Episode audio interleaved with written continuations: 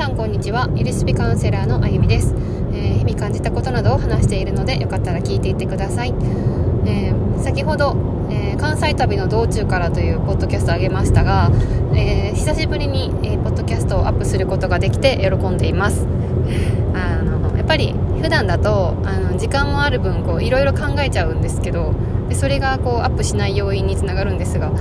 旅の途中なのでいろいろ気を回すことがあると、あんまり深く考え込まないで済むっていうことが一ついいですね。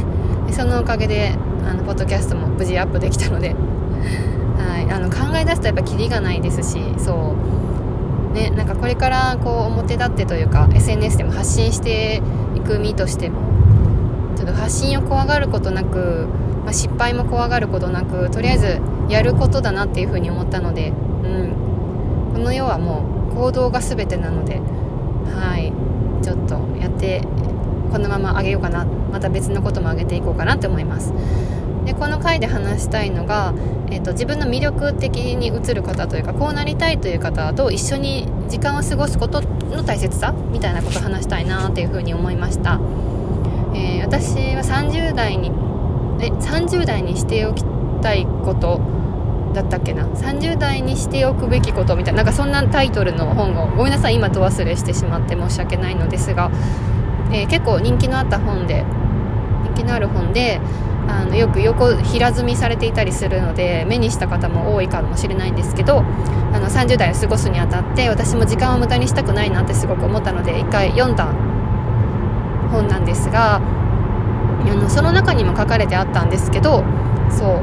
っぱりこうなりたいっていうメンターというか、そういう方と時間を多く過ごすこと、が大切っていうふうに書かれてあったんですよね。でで私も実感としてあるのが、友達とかですね、カップルとかその夫婦とかですね、似てくるっていう現象を体験した方いらっしゃいませんか？私も学生時代から結構それも思っていたんですけども、その友達が自分じゃなくても、その友達がめっちゃ最近仲いい友達、ずっと一緒にいる友達同士が顔似てきたよねとかって言ってたりとかいや本当に似てきてるなって私も思ってたこ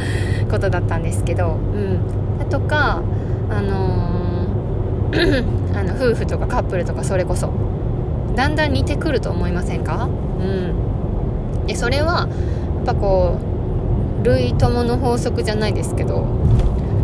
目の前にいる時間を長く過ごす人とか、その物とかね、場所とかでもそうだと思うんですけど、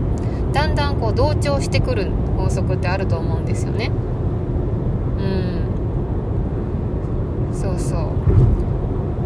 常にエネルギー交換って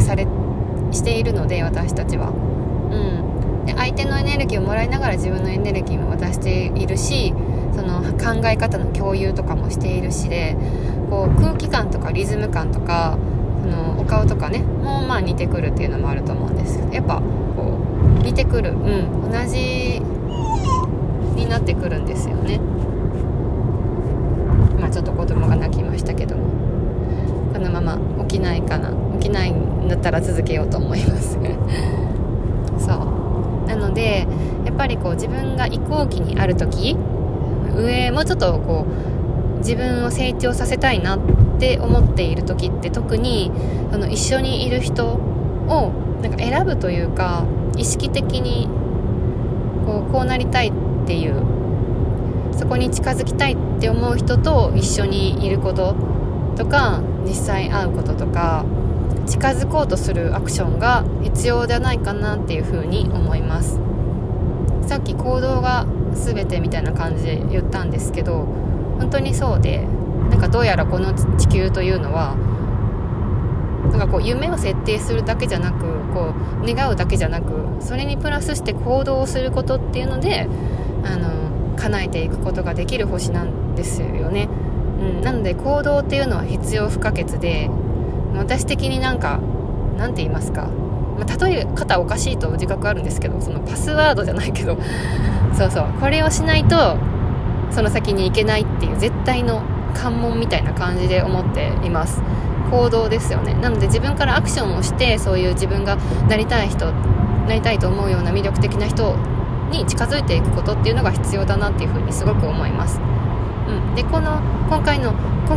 関西の旅ももともとそうですよね、一番最初に入った、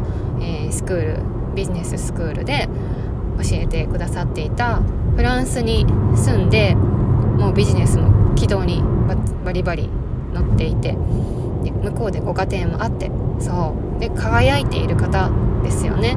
で自分がなんか少しでも近づきたいって思うような方なんですよ、視座が高くてね、なのでそういう方に、教えてもらったりとかしつつも、実際に会ってなったことがなかったので、実際会えるっていうのがすごいめっちゃ、ギフトみたいな感じですよね。でそれを取りに行ったんですよ。で実際にお会いすることができて、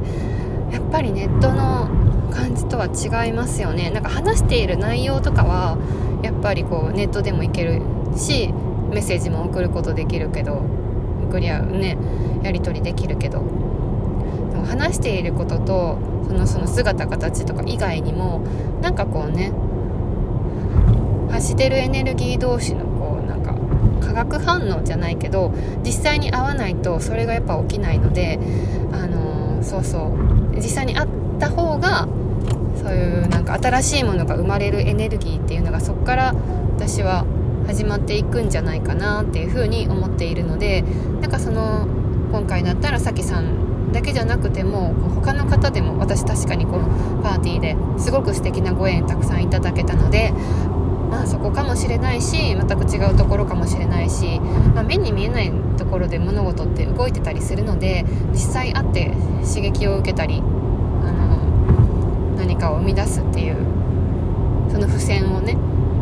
作るっていう意味でも、実際会うことって大切ですし、さっきも言った同調していく法則があるので、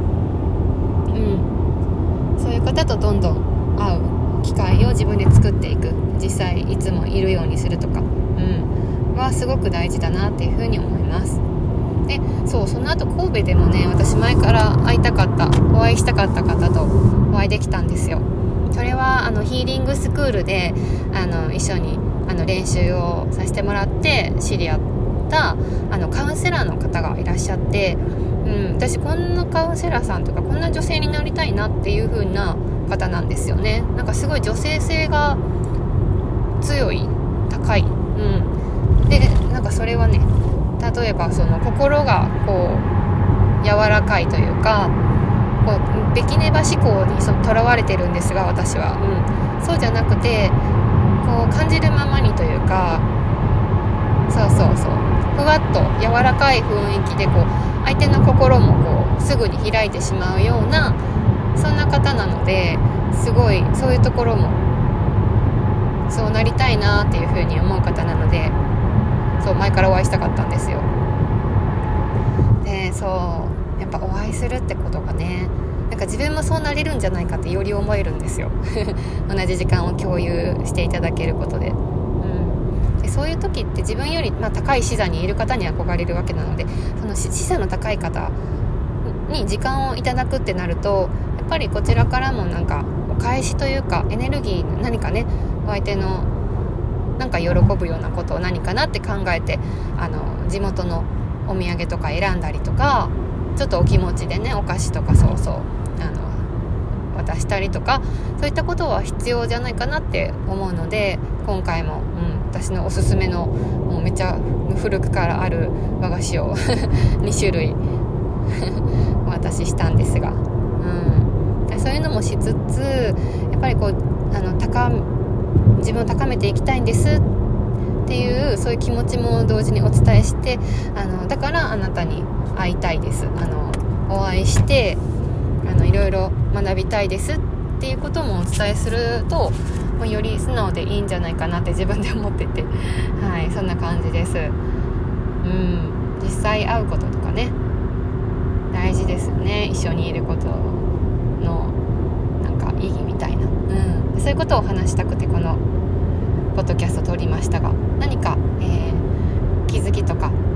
何かのきっかけになるようなことがあれば嬉しいと思います。はい、また次回も聞いてくだされば嬉しいです。ありがとうございました。